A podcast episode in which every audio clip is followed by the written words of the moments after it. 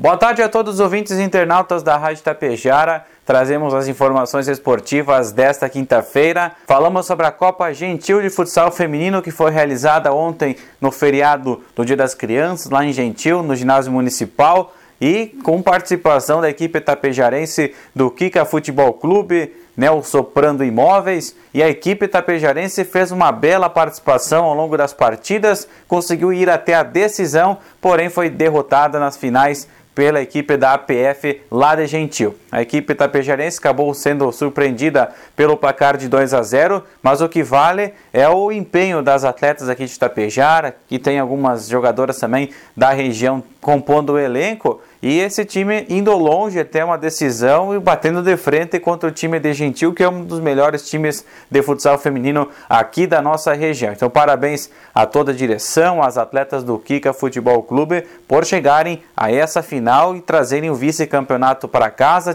Claro que o time ainda tapejarense teve destaques individuais, o que mostra com que a equipe já tem tradição na região, já tem tradição no futsal feminino e que cada vez mais vai crescendo a nível de competições na nossa região.